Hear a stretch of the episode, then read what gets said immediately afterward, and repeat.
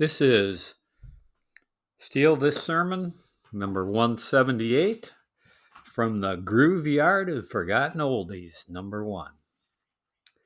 So let's take a trip down memory lane to the Grooveyard of Forgotten Golden Oldies.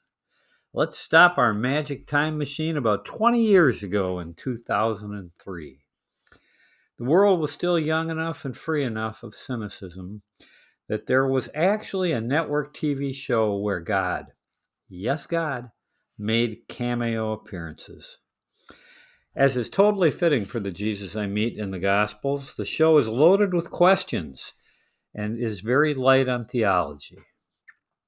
The show was Joan of Arcadia, a terrific pun on the storyline of a show where a teenage girl, think of Joan of Arc, has visions and hears voices that she recognizes as coming from God. Since everything ever made since the beginning of time can be found somewhere on Google or YouTube, you should check it out Joan of Arcadia. I think you'd like it. But back to those questions I mentioned. The theme th- song of the show was What If God Was One of Us? A wonderful song. Note, it's a question. I think an English teacher would call all those questions a motif. But back to that in a moment. First things first. Now, about God. God doesn't show up with a long beard on a cloud or in any form that we commonly think of. I'm not kidding.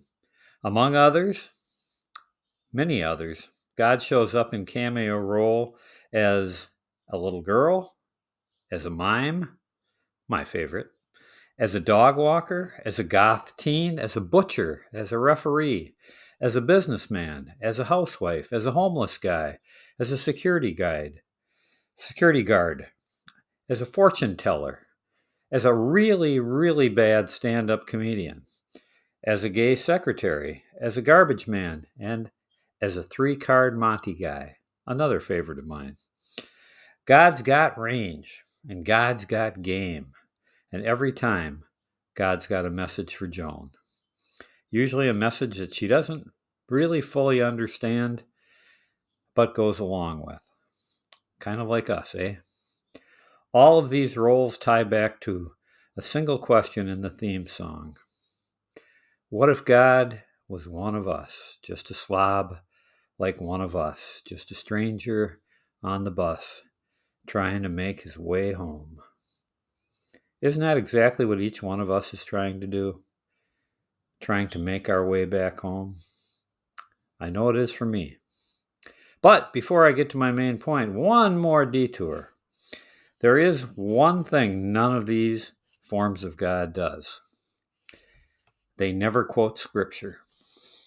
Not once. God does quote people, but they're folks like Bob Dylan or John Lennon or Emily Dickinson I think he's trying to let us know that with the right ears, you can find God's word in lots of places.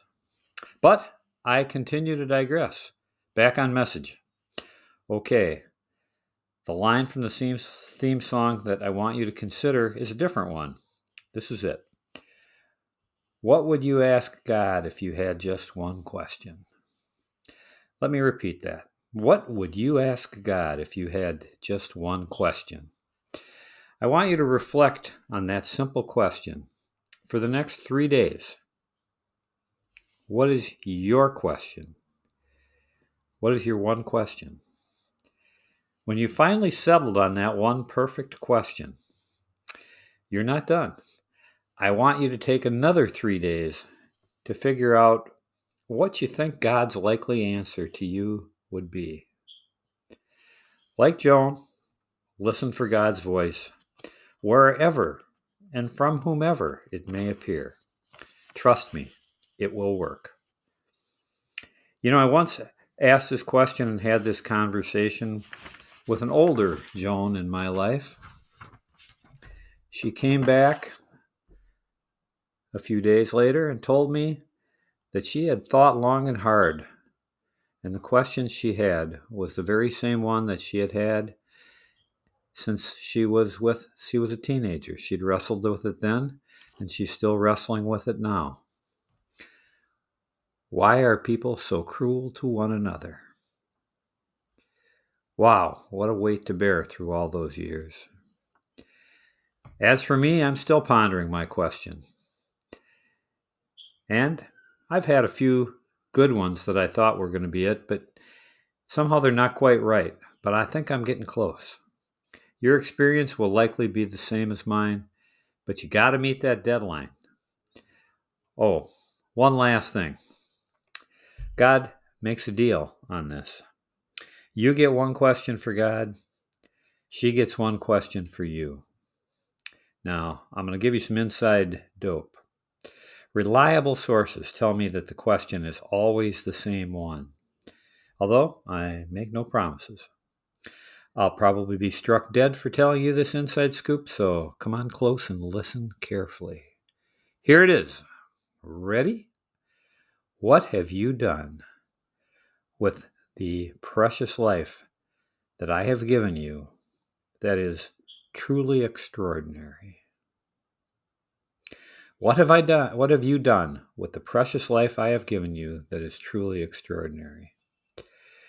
Now, I'm told that the answers are almost always more than a little bit lame, even to, perhaps especially to, the person who gives the answer. But no matter what answer you give, God's gentle response is always the same. Okay, but let's use your remaining days to do something even more remarkable.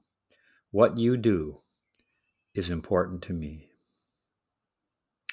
Well, that's today's message from the graveyard and the grooveyard of forgotten golden oldies, some of which are 20 years old and some of which are 200 years old, or 2,000 years old. Amen. Alleluia.